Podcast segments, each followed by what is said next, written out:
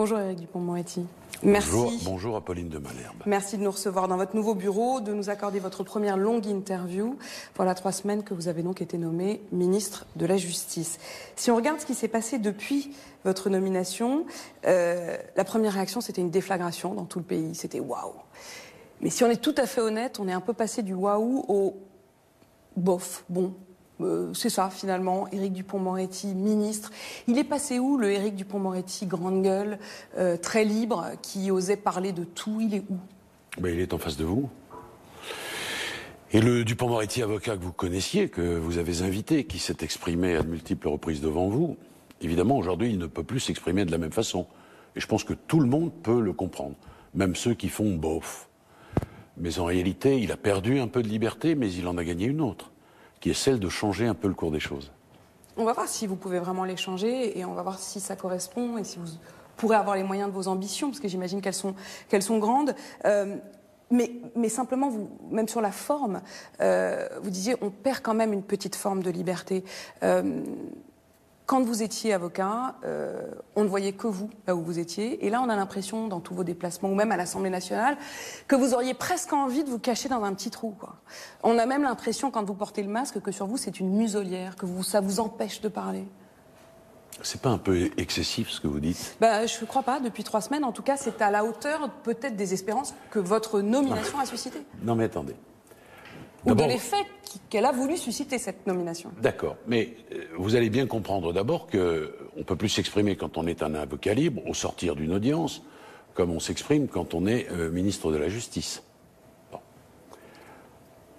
Vous devez aussi comprendre qu'il y a une solidarité gouvernementale. Je voudrais vous donner un petit exemple de ça. J'ai dit dans ma liberté d'avocat que j'étais pour euh, que l'on rapatrie les Français djihadistes susceptibles d'être condamnés à mort en Irak ou ailleurs. Et les juger en France. Et les juger en France. Euh, nous allons fêter l'année prochaine le 40e anniversaire de l'abolition de la peine de mort dans notre pays. Et puis, on m'a expliqué que euh, des équilibres diplomatiques euh, avaient été mis en place, qu'ils étaient subtils. Est-ce que vous pensez que le Dupont-Moretti peut arriver avec une hache, tout casser, dire c'est moi que voilà, et on vire tout ce qui est mis en place Non, pas du tout. Ça s'appelle la solidarité gouvernementale. Mais sur le fond, je euh, vous dis tout de suite que je n'ai pas bougé d'un iota et je pense, euh, si euh, vous me le permettez, vous le démontrer. Alors on va justement voir si vous pouvez le démontrer. D'abord, qu'est-ce qui vous a convaincu de devenir ministre? Vous dites que vous n'avez pas hésité, vous avez sûrement réfléchi ou vous aviez peut-être pensé avant. qu'est-ce qui fait que vous êtes tout de suite convaincu? D'abord, il y, a, des gens qui rêvent d'être ministre c'est le fil conducteur de leur vie. Ce n'est pas mon cas. J'ai rencontré le président de la République, j'ai trouvé cet homme euh, courageux. Il me l'a demandé à moi parce que je suis euh, euh, Éric Dupont-Moretti, pardon, parlez-moi de moi à la troisième personne, et j'ai accepté parce que c'est lui qui me le demandait. Je trouve que cet homme-là est un homme courageux. Ça m'a plu. Je suis un affectif. Alors j'ai dit oui. J'ai réfléchi ensuite. J'ai mesuré l'ampleur de la tâche et j'y suis allé. Oui, avec euh, une espèce de démarche euh, qui consistait à me dire mais euh, cette tâche elle est, elle est vertigineuse. Alors j'ai appris d'abord mon administration et je n'ai pas terminé ce travail. Son langage technocratique. Je leur apprends aussi à parler le Dupont-Moretti. Tout ça, ça prend du temps. Parce que vous aviez dit de la justice qu'elle était aussi une administration. Oui, Sous-entendu, c'était pas la partie, franchement, que vous appréciez le plus. Oui, c'est pas une formule qui est de moi, c'est une formule d'un grand syndicaliste qui a dit que la justice était une erreur millénaire qui voulait que l'on ait attribué à une administration le nom d'une vertu, ce qui signifie par voie de conséquence que l'institution judiciaire a les qualités d'une administration, elle en a aussi les défauts. Mais tout ça pour vous dire que, euh, évidemment, quand on, avance à petits pas, euh, on n'arrive pas là euh, comme un cador, et tout le monde en aurait voulu d'ailleurs. Donc il faut regarder. Moi, moi je n'ai pas honte de dire que j'apprends mon métier. J'en apprends les codes, ce ne sont pas les miens. J'ai 59 ans, j'ai été 36 ans avocat. C'est pas du tout la même chose. Quand on est avocat, on a un objectif, c'est faire triompher la vérité de celui qu'on défend. Qu'il soit accusé. Quel est l'objectif ah, Je vais vous le dire. Qu'il soit accusé ou victime. Ici, euh, c'est un objectif qui est euh, bien plus équilibré, qui est bien moins manichéen. Il faut assurer évidemment la liberté, mais aussi la répression, pas n'importe quelle répression. Il faut avoir un regard de compassion, bien sûr, sur les victimes. Voilà, c'est tout ça les équilibres. Et c'est infiniment plus complexe. Et puis, moi, je le dis, j'ai pas honte de le dire. Vous savez, je, je, je, je n'ai jamais aimé, quand j'étais citoyen, ces politiques qui se présentent comme s'ils savaient tout. Moi, j'ai des défauts, quelques qualités. Euh, J'apprends. Je n'ai pas honte de le dire. Il y a des matières qui n'étaient pas les miennes dans le registre de la compétence, dans la connaissance administrative. Enfin, tout ça, ça s'apprend. C'est un métier, ça n'était pas le mien. Alors, avant de faire bof ou bœuf, euh, qu'on me laisse un peu le temps d'apprendre tout ça. Vous voyez, je ne demande pas l'adhésion, moi. Le waouh, c'est peut-être trop.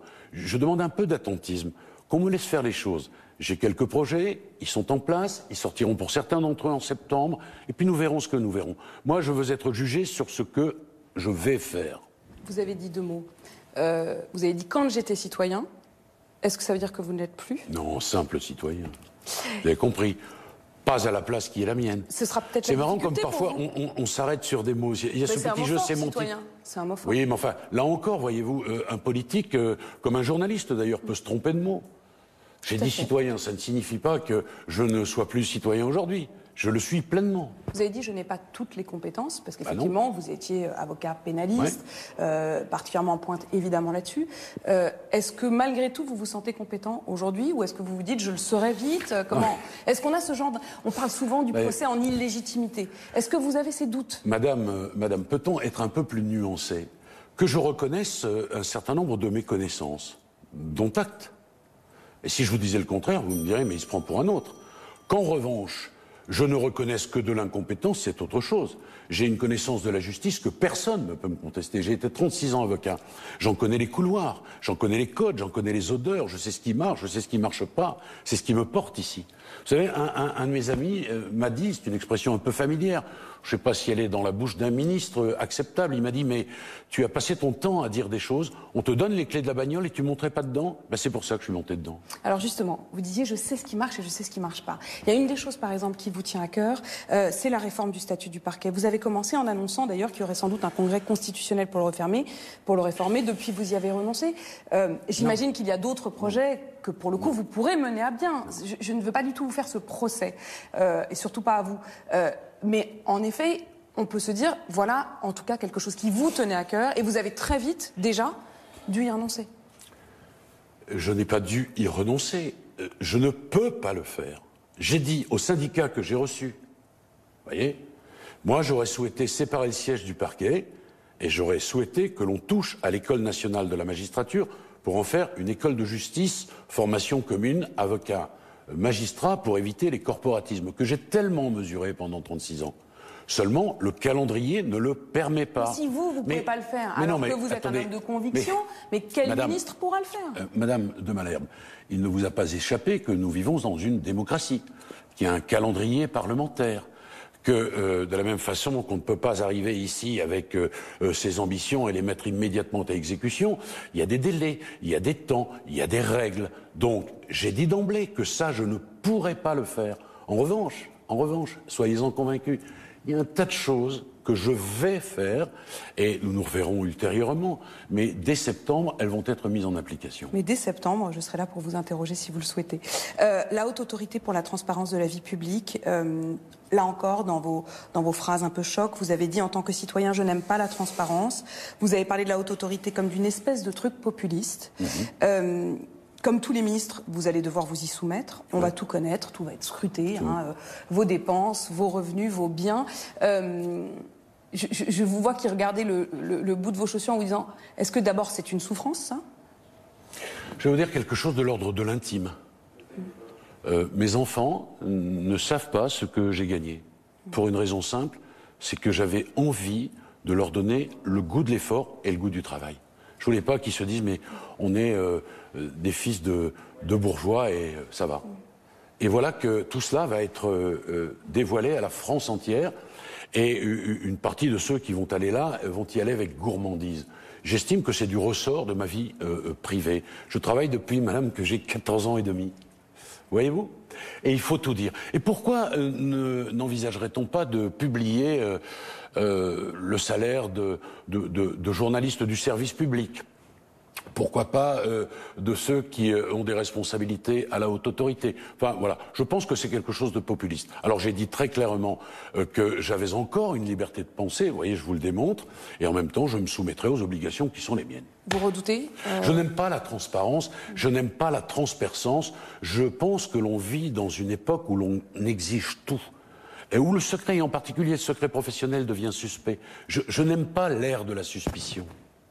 C'est ça qu'il faut que vous compreniez. Mais vous n'avez pas le choix là. Vous allez vous, retrouver euh, scruté. Euh... Je vais m'y soumettre évidemment. Est-ce que vous redoutez qu'il est utile polémique mais j'en sais rien, puis je m'en moque. Euh, euh écoutez. Vous en moquez, mais on sent quand même que. Mais non, mais vous, vous, me, vous me posez une question sur une position que j'ai eue, et j'ai l'occasion de vous dire que je n'ai rien nié de cela.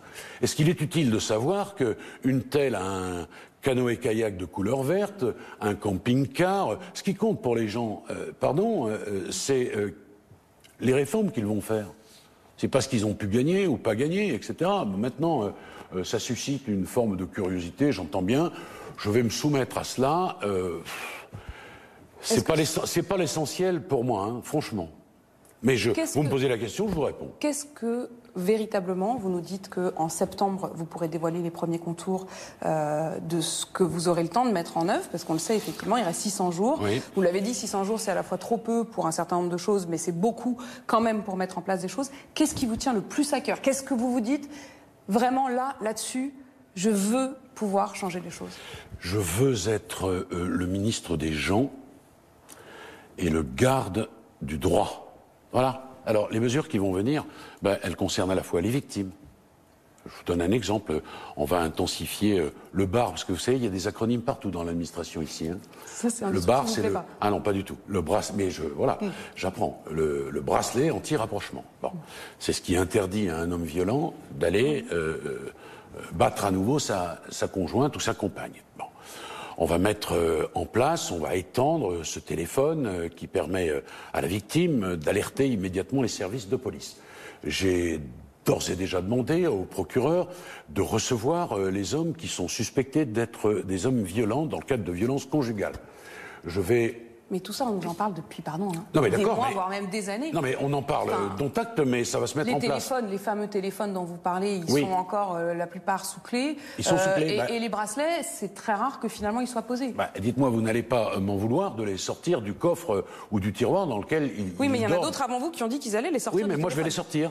Et vous le verrez. Du coffre, du tiroir. ne, me faites pas par anticipation. Hein. C'est pas beau les procès a priori. Non, mais a posteriori, vous direz que je vous ai dit ça, et je suis sûr que vous me rappellerez mes propos en me disant que. Bon, en tout cas, vous, vous vous engagez à véritablement que, ça entre en œuvre. C'est ce que je vous dis. Dans le domaine de la détention aussi, parce qu'il faut être équilibré. Le garde des Sceaux, il est, il est sur un fil de crête. La première des libertés, l'une des premières libertés, c'est aussi la sécurité. Je, je, ça ne me sort pas de l'esprit, voyez-moi.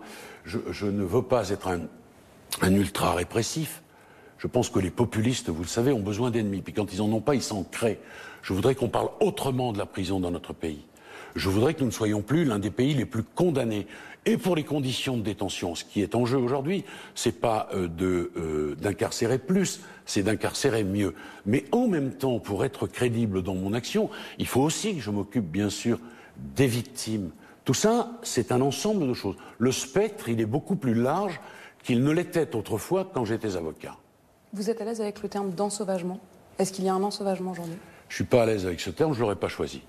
Mais pour autant, euh, euh, je ne suis pas M.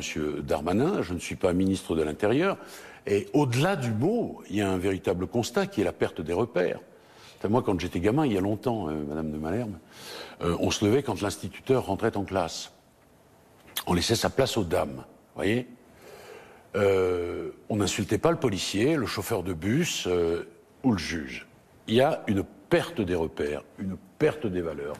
La sécurité, c'est aussi une liberté dont le garde des Sceaux a la charge. Et pardon de vous dire que euh, moi, je n'ai jamais éprouvé le sentiment d'insécurité, parce que j'ai vécu dans des conditions matérielles telles que je n'ai pas senti ça. C'est malheureusement euh, la compagne, l'insécurité des gens les plus modestes. Donc bien sûr que ça préoccupe euh, le ministre de la Justice. Alors il faut réprimer, mais réprimer, c'est pas n'importe quoi. C'est réprimer avec humanité et envisager pour ceux qui sont détenus, qui ont été condamnés, une possible réinsertion. C'est tout ça les équilibres. On ne peut plus, je ne veux plus qu'on parle de la prison de façon manichéenne. Est-ce que ça veut dire aussi que finalement, quand on vous écoute, c'est aussi un triangle presque entre l'éducation, euh, la sécurité et la justice? Spontanément, c'est ça qu'on entend aussi derrière ce que vous dites, non? Bien sûr. Vous pourrez agir aussi là-dessus vous, vous, agirez en tout cas tous les trois, main dans la main J'ai vu euh, euh, le ministre de l'Éducation nationale et je, lui ai proposé, une conversation, on va se revoir bien, bien sûr et nos services vont travailler ensemble, un petit cours d'instruction civique. J'ai tellement été conduit à constater que les Français ne connaissaient pas l'institution judiciaire, ne savent pas ce qu'est un avocat, un juge d'instruction, un procureur, euh, euh, une cour d'appel, que, que, voilà, j'aimerais ça. il faudrait même presque que ce soit enseigné aux enfants, que ce soit en tout cas que ça fasse l'objet de. C'est ce, ce, ce, que j'ai proposé euh, à M. Blanquer. Comment, comment on passe d'avoir défendu Jérôme Cahuzac à ministre de la Justice? Je, je pense même euh, vous disiez tout à l'heure, j'ai une connaissance charnelle de la justice, enfin les lieux, les odeurs. Vous êtes maintenant ministre, là où il a été ministre et où il a menti, à l'Élysée, euh, dans le Conseil des, ministres, euh, à l'Assemblée où vous faites vos premiers pas. Est-ce que vous y pensez parfois? Est-ce que vous vous dites, il a menti dans ces fonctions-là? Et moi je l'ai défendu non, mais attendez, j'ai défendu un homme qui avait des difficultés judiciaires, d'accord? Il était poursuivi. J'ai fait mon métier d'avocat. Je suis aujourd'hui ministre de la Justice. Et il n'y a rien d'autre à dire. Vous y pensez jamais? Ça vous traverse pas l'esprit? Attendez, non. Bah non. J'ai fait ce métier, ce métier m'a passionné. Il m'a appris à connaître la justice, je l'ai dit de façon charnelle. Et puis euh, j'ai défendu euh, de tout dans mon, dans mon métier d'avocat. J'ai défendu des coupables, j'ai défendu des innocents, j'ai défendu des victimes, j'ai défendu des gens très fortunés, j'ai défendu des, des pauvres gens. J'ai défendu de tout. J'ai fait mon métier d'avocat. Vous voyez, euh, ça illustre le besoin impérieux d'un petit cours euh, d'instruction civique pour apprendre, même à une grande journaliste, ce que c'est que le métier d'avocat. Et puis maintenant, je suis ministre de la Justice. Vous estimez être incompris là-dessus? C'est-à-dire que quand je vous pose cette question-là, vous vous dites pas, bah oui, c'est une question qui peut se poser. Vous... Non, je me dis, c'est dommage que vous me la posiez, parce que si vous saviez ce qu'est un avocat, est-ce que, est que l'on peut concevoir euh, une justice sans avocat et sans défense? Qu'est-ce qui distingue je, ne remets pas en cause le, fait que Jérôme Cahuzac est une défense. Bien entendu. Mais, je me dis, voilà, vous-même, vous, vous parlez aussi de ce que vous avez traversé en tant qu'avocat, mais même des, relations humaines que vous avez pu nouer, des lieux que vous avez pu voir. Forcément, quand même, ça fait partie des choses que vous avez vécues. Et aujourd'hui, vous êtes ministre? Et alors? Il faut bien venir de quelque part. On est le fruit de son histoire. On débarque, on ne naît pas ministre, on le devient. Euh, je me suis nourri de cette euh, expérience dans, dans, tous les sens du terme d'ailleurs. Elle est finie cette expérience d'ailleurs vous, bah, je, suis plus, bah, je suis plus avocat. Mais vous, vous pourrez y retourner. Vous n'avez pas fait un trait sur. Non, je, je ne dis rien sur l'avenir, oui, parce que euh, à l'époque où je ne pouvais pas imaginer euh, occuper un jour ce bureau, j'ai dit, je, suis allé vite. Hein, j'ai dit que je, n'accepterais pas si la proposition m'en était faite, mais j'étais loin d'imaginer qu'on pourrait me la faire. Et alors on me l'a reproché. La première chose qu'on m'a reproché à l'Assemblée nationale. Et dans le brouhaha, euh, dans les hésitations, les balbutiements, euh, je n'ai pas répondu à celui qui me posait la question qu'au fond, seuls les imbéciles ne changeaient jamais d'avis. Et que j'espérais pour lui qu'il euh, n'avait pas de constance. Bon voilà, euh, c'est des fausses histoires pour moi. Voyez-vous, j'ai défendu des hommes, je me suis honoré en, le faisant, je fais aujourd'hui un autre métier, mais de mon premier métier, j'ai appris, je le redis, euh, le fonctionnement judiciaire, comme peu de monde au fond.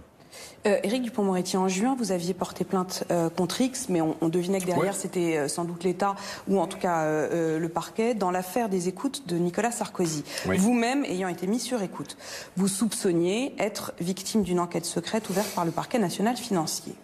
À ce propos, vous aviez dit il y en a ras-le-bol de ces méthodes, de mhm. ces juges qui s'affranchissent de toutes les règles au nom de la morale publique. On a basculé dans la République des juges maintenant. Est-ce qu'on a basculé dans la République des juges? Je ne vais pas vous répondre. Parce que je ne peux pas vous répondre. Non, pardon. Parce que je ne peux plus vous répondre. D'abord, euh, euh, je me suis désisté de cette plainte. Vous avez retiré votre plainte hein. Je ne pouvais pas faire autrement. Bien. Ensuite, euh, tout cela a été confié à une inspection des services qui est en cours. Qui va vous rendre son rapport J'ai dit que ce rapport, je le publierai, quelles que soient les conclusions. Voilà, je ne peux pas en dire plus. le, garde des Sceaux, c'est une règle absolue, et moi je m'y tiendrai, ne peut pas faire de commentaires sur une affaire qui est en cours. Vous ne diriez donc plus qu'on a basculé dans une république Je pense ce que je pense, ça je peux vous le dire, mais je ne peux pas l'exprimer. Et ça je dois vous le dire. Est-ce que vous pourrez faire changer ce qui est devenu peut-être une république des juges? Non, mais j'ai dit dans d'autres fonctions qu'il y avait euh, des magistrats. C'est-à-dire la liberté. J'ai dit, euh, Madame de Malherbe, qu'il y avait euh, un certain nombre de juges qui s'étaient autoproclamés gardiens du temple de la morale publique.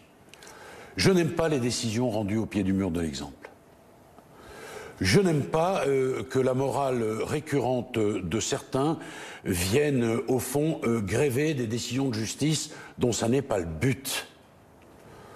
Je n'aime pas certains attendus. Vous savez, les attendus, les, juges procèdent par voie d'attendu. Et d'ailleurs, je voudrais simplifier la langue judiciaire. Je vous dis ça entre parenthèses pour qu'elle soit plus accessible aux justiciables. Donc il n'y aura plus les attendus que. Je, voudrais la simplifier. J'ai donné euh, un certain nombre de directives.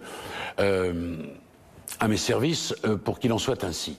Pardon, je, fais une parenthèse, mais c'est ça aussi une, une justice de proximité, c'est qu'elle soit audible par tous. Ben oui c'est que euh, les sondages disent que les Français n'ont pas confiance dans leur justice. Bah, vous non plus. Vous avez déjà dit euh, on n'a pas tellement intérêt à avoir affaire à la justice en eh ben, France. c'est pour ça que je veux renouer ce lien, vous voyez.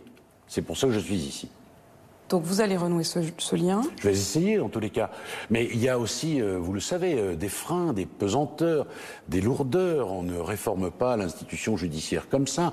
Il faut aussi euh, faire montre de concertation. Il faut discuter avec les uns et les autres. Quand vous voyez qu'un syndicat a dit que c'était une déclaration de guerre, ma nomination, non. Le principal non, non, syndicat des magistrats. Non, non, c'est pas une déclaration de guerre, c'est l'application de la Constitution. Et d'ailleurs, j'ai eu l'occasion de dire à, à la présidente de ce syndicat qu'il m'était arrivé dans mon parcours d'avocat de plaider devant des magistrats que je n'avais pas choisis. Et donc qu'on n'ait pas choisi le garde des, des Sceaux, pardonnez-moi, qui lui convenait, eh ben il fallait qu'elle l'accepte euh, et pointe à la ligne. C'est une décision constitutionnelle.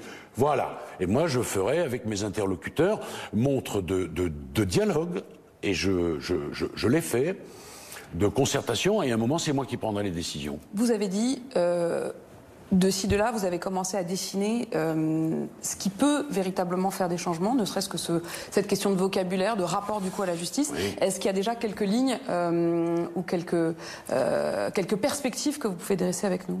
Ah, il y a plus que des lignes et des perspectives, oui. Oui. Il y a un certain nombre de mesures dans le domaine réglementaire, c'est-à-dire qu'on n'a pas besoin de saisir le, le Parlement, qui, vont être, qui vont être prises dans les, dans les semaines qui viennent, dans les jours qui viennent. Lesquelles? Attendez, chaque chose en son temps.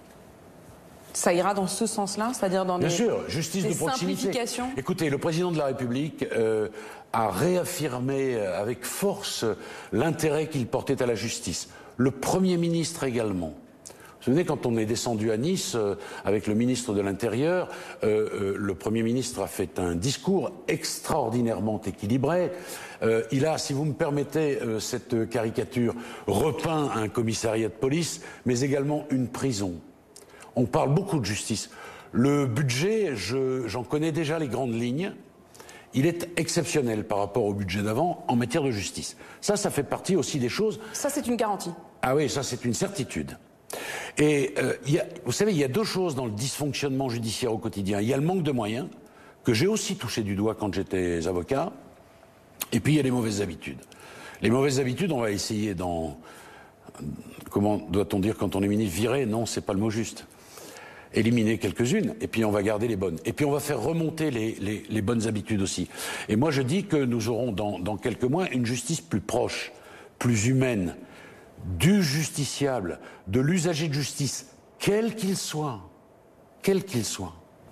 Euh, quand je vous ai demandé tout à l'heure euh, quelles étaient euh, les, premières mesures que vous alliez mettre en, œuvre, vous m'avez tout de suite parlé du, bracelet d'éloignement du conjoint, du téléphone.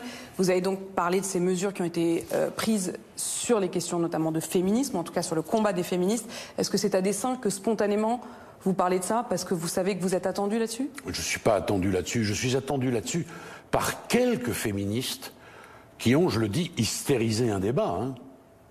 C'est un procès que je refuse, mais totalement. Dans tout ce que j'ai dit, dans tout ce que j'ai écrit, j'ai rappelé à de très nombreuses reprises que j'étais farouchement pour une égalité des droits, euh, droits euh, salariaux notamment, J'ai dit que euh, euh, hashtag MeToo était un libérateur de la parole de la femme et qu'il fallait s'en féliciter. Mais j'ai dit pour autant que la toile ne pouvait pas être le réceptacle de ces plaintes, que les procès ne se faisaient ni sur les réseaux sociaux, ni sur les chaînes d'infos continues, ni dans la rue, c'est la justice et elle seule. Et quand j'ai dit ça, d'aucuns, d'aucunes ont poussé des cris d'orfraie en disant mais il est contre les victimes. Non, pas du tout un peu de bon sens. Voyez, ce qui est insupportable, c'est les excès, parce que tout ce qui est excessif, au fond, n'est pas crédible. Et moi, je ne veux pas, je l'ai déjà dit, d'une société qui ressemble à celle des États-Unis, où euh, on veut instaurer, par exemple, je l'ai entendu ça, et je l'ai entendu à l'audience, une distance physique de sécurité entre les hommes et les femmes. Euh, les hommes tous des prédateurs, euh, les femmes toutes des victimes, je m'inscris pas là-dedans. J'ai entendu récemment une responsable politique dire, Madame de Malherbe, qu'elle ne s'était pas mariée parce qu'elle ne voulait pas être violée. Mais on marche sur la tête. Alors c'est plus compliqué que ça, mais en effet, je pense que vous faites hein. référence à euh, la personne qui désormais est membre du conseil municipal, d'Anne Hidalgo. Je ne sais pas pourquoi vous dites que c'est plus compliqué que ça, ce sont les mots que j'ai entendus, moi. Elle a dit, je retrouverai les mots exacts, je ne les ai évidemment pas sous les yeux, mais que le fait de ne pas s'être mariée euh, lui évitait d'être violée. Mais enfin, Enfin, pardon, toutes les femmes mariées ne sont pas violées, tous les maris ne sont pas violeurs, tous les hommes ne sont pas des prédateurs. Il en existe et quand on les trouve, il faut les sanctionner. Mais, mais est-ce que vous comprenez que des phrases que vous avez pu prononcer, parce que là aussi, vous-même, vous choisissez des exemples qui sont considérés par la plupart d'entre nous euh, aujourd'hui comme excessif. Euh, mais il y a des phrases que vous avez pu prononcer il y a quelque temps. Quand vous avez euh, fait votre one-man show et, écrit votre livre, vous avez répété sur les plateaux Quand j'étais jeune, on dansait des slows. Il m'est arrivé de tenter d'embrasser la fille avec qui je dansais. À l'époque, on appelait ça se prendre un râteau. Aujourd'hui, on appelle ça un délit. Est-ce que vous, ministre, aujourd'hui, vous rediriez cette phrase? Ben Sûrement pas. J'étais sur scène, mais ceci étant dit, beaucoup de gens se reconnaissent là, hein, dans ce que j'ai dit. Bien sûr. On a même fait, madame, c'est euh, le, comble du romantisme, une application téléphonique qui permet de recueillir le consentement de la femme que l'on désire avant euh, euh, de lui déclarer sa flamme. Moi, j'ai pas envie de vivre dans une société qui ressemble à ça, je vous le dis. Et, les Français non plus, d'ailleurs. Mais, pour ces, pour ces femmes qui ont le sentiment parfois qu'aujourd'hui la question au fond c'est celle du consentement, c'est celle euh, du pouvoir, du rapport de pouvoir et du consentement, euh, que vous, dans la place qui est aujourd'hui la vôtre, euh, vous puissiez ne pas comprendre cela. Je pense notamment à ce qu'a dit Muriel Robin cette semaine sur BFM TV. Elle considère votre présence à Gérald Darmanin et à vous au gouvernement, je la cite, comme humiliante. Comment avoir confiance dans un pays où notre ministre de la Justice, maître Éric Dupont-Moretti, dit ne pas connaître les chiffres des violences et s'étonne du nombre de viols en France? Voilà ce qu'elle fait comme référence. Mais on sent bien qu'elle veut, de vous et de Gérald Darmanin, euh, elle considère que vous ne menez pas le combat féministe. Alors attendez, je vais vous répondre longuement. Parce que d'abord, je suis très surpris qu'elle ait pu dire ça, parce que quand elle me rencontrait en d'autres lieux, elle était très sympathique avec moi. Hein. Très sympathique avec moi. ça, c'est un autre problème. Ça ne regarde qu'elle. Que me reproche-t-elle? Elle me reproche de ne pas avoir compris une question devant la commission des lois. Quelle était la question? Elle était posée par un député. Il me disait 99 et moi j'ai compris, des plaintes ne sont pas traitées. Voilà ce que j'ai entendu. Donc évidemment, ça m'a ému. J'ai dit, mais enfin, comment 99 Ce chiffre me paraît curieux. Et puis, euh, au bénéfice d'une suspension euh, de séance et non pas d'audience, euh, des députés m'ont dit, mais je pense, monsieur le ministre, que la question, vous ne l'avez pas bien comprise. Donc je me suis fait expliquer. Il était question en réalité de 99% des faits qui n'étaient pas portés à la connaissance de la justice. Et dès que la séance a repris, je me suis expliqué, les images sont là d'ailleurs, pour dire, mais pardon, euh, je n'ai pas compris, c'est un quiproquo, je n'ai pas entendu. Peut-être d'ailleurs que le député a mal posé sa question, peu importe. Et, voilà euh, pourquoi j'ai. Attendez, et voilà pourquoi j'ai eu cette hésitation. 99% des plaintes non traitées ben, pour un ministre de la Justice, c'est effrayant. 99% des faits non portés à la connaissance de la justice, c'est effrayant pour le ministre de la Justice, mais ça n'est pas du même ordre, vous comprenez? D'un côté, il y a un dysfonctionnement institutionnel certain, et de l'autre, il y a un dysfonctionnement, j'allais dire, sociétal. Pourquoi ces femmes ne euh, n'osent pas euh, Parce qu'elles ont peur, parce que les associations, peut-être, euh, en dépit de l'excellence du travail qu'elles produisent, ne, ne leur permettent pas d'y aller, parce qu'elles sont parfois mal reçues par les services de police, par les services de gendarmerie, parce que la justice n'est pas à l'écoute. Ça n'est pas du même ordre. Voilà ce que j'ai dit. S'agissant euh, de, des récriminations de Madame euh, Muriel Robin. Muriel Robin contre Darmanin, bah, je sais pas. Je, je, je pense que même quand on est une grande artiste, on peut respecter la présomption d'innocence. Oui, mais par contre, quand vous parlez à l'instant de vous-même, de la parole des femmes qui parfois n'osent pas Oui. Porter à la connaissance. Quand certaines femmes euh, portent plainte, qu'il y a une enquête en cours et que l'homme euh, auquel elles font reproche est nommé ministre de l'Intérieur, vous comprenez le doute? Madame, madame, je vais vous dire quelque chose. On ne transige pas avec la présomption d'innocence. La, la présomption d'innocence, elle vaut pour M. Gérald Darmanin, elle vaut pour vous, elle vaut pour moi, elle vaut pour Madame Muriel Robin. Moi, le dossier, je vous le dis, je ne le connais pas. Sauf que moi, je ne suis pas ministre de l'Intérieur. Non, attendez, madame. Et que s'il y a une enquête, Non mais madame, alors... Ceux qui l'amènent ne seront pas sous vous mon autorité. Vous savez, madame, Angelo Rinaldi, euh, qui est un immense écrivain, on lui demandait pour quelle raison il mettait une chemise et une cravate avant d'écrire. Et il avait cette formule magique, il disait, parce que les petits abandons entraînent les grands. Si vous ne permettez pas, c'est madame... un petit abandon. Non, non, laissez-moi aller jusqu'au bout de mon propos, s'il vous plaît, parce que sinon on ne va pas s'entendre. Si vous permettez que la présomption d'innocence dans ce pays ne s'applique pas à un homme au motif qu'il est ministre, alors, madame, alors, madame, la présomption d'innocence tout entière est mise à mal. Je défends un principe et je le défendrai parce que je suis ministre de la Justice. Et quand je parle des femmes qui n'osent pas, puisque vous évoquiez ce que j'ai dit sur scène au théâtre, je disais que notre devoir était aussi d'aider les plus timorées d'entre elles à dire les choses. Ce que vous devez comprendre, c'est qu'on vit une époque folle de manichéisme absolu que la nuance n'est pas toujours au rendez-vous. Moi, je suis pour le combat féministe. Je ne suis pas pour le combat féministe mené par certains, par certaines qui se comportent comme des ayatollahs. Et je pense que là-dessus, vous pouvez faire un petit micro-trottoir, les Français sont d'accord avec moi. Il n'y a d'ailleurs pas que ce sujet-là, il y a tous les autres sujets. Parce que dans l'époque que nous vivons, au fond, ce qui compte, c'est que les uns soient contre les autres pas les uns avec les autres. Ce qui fait le ciment d'une société, madame, c'est ce qui nous réunit, pas ce qui nous oppose. C'est dans tous les domaines comme ça.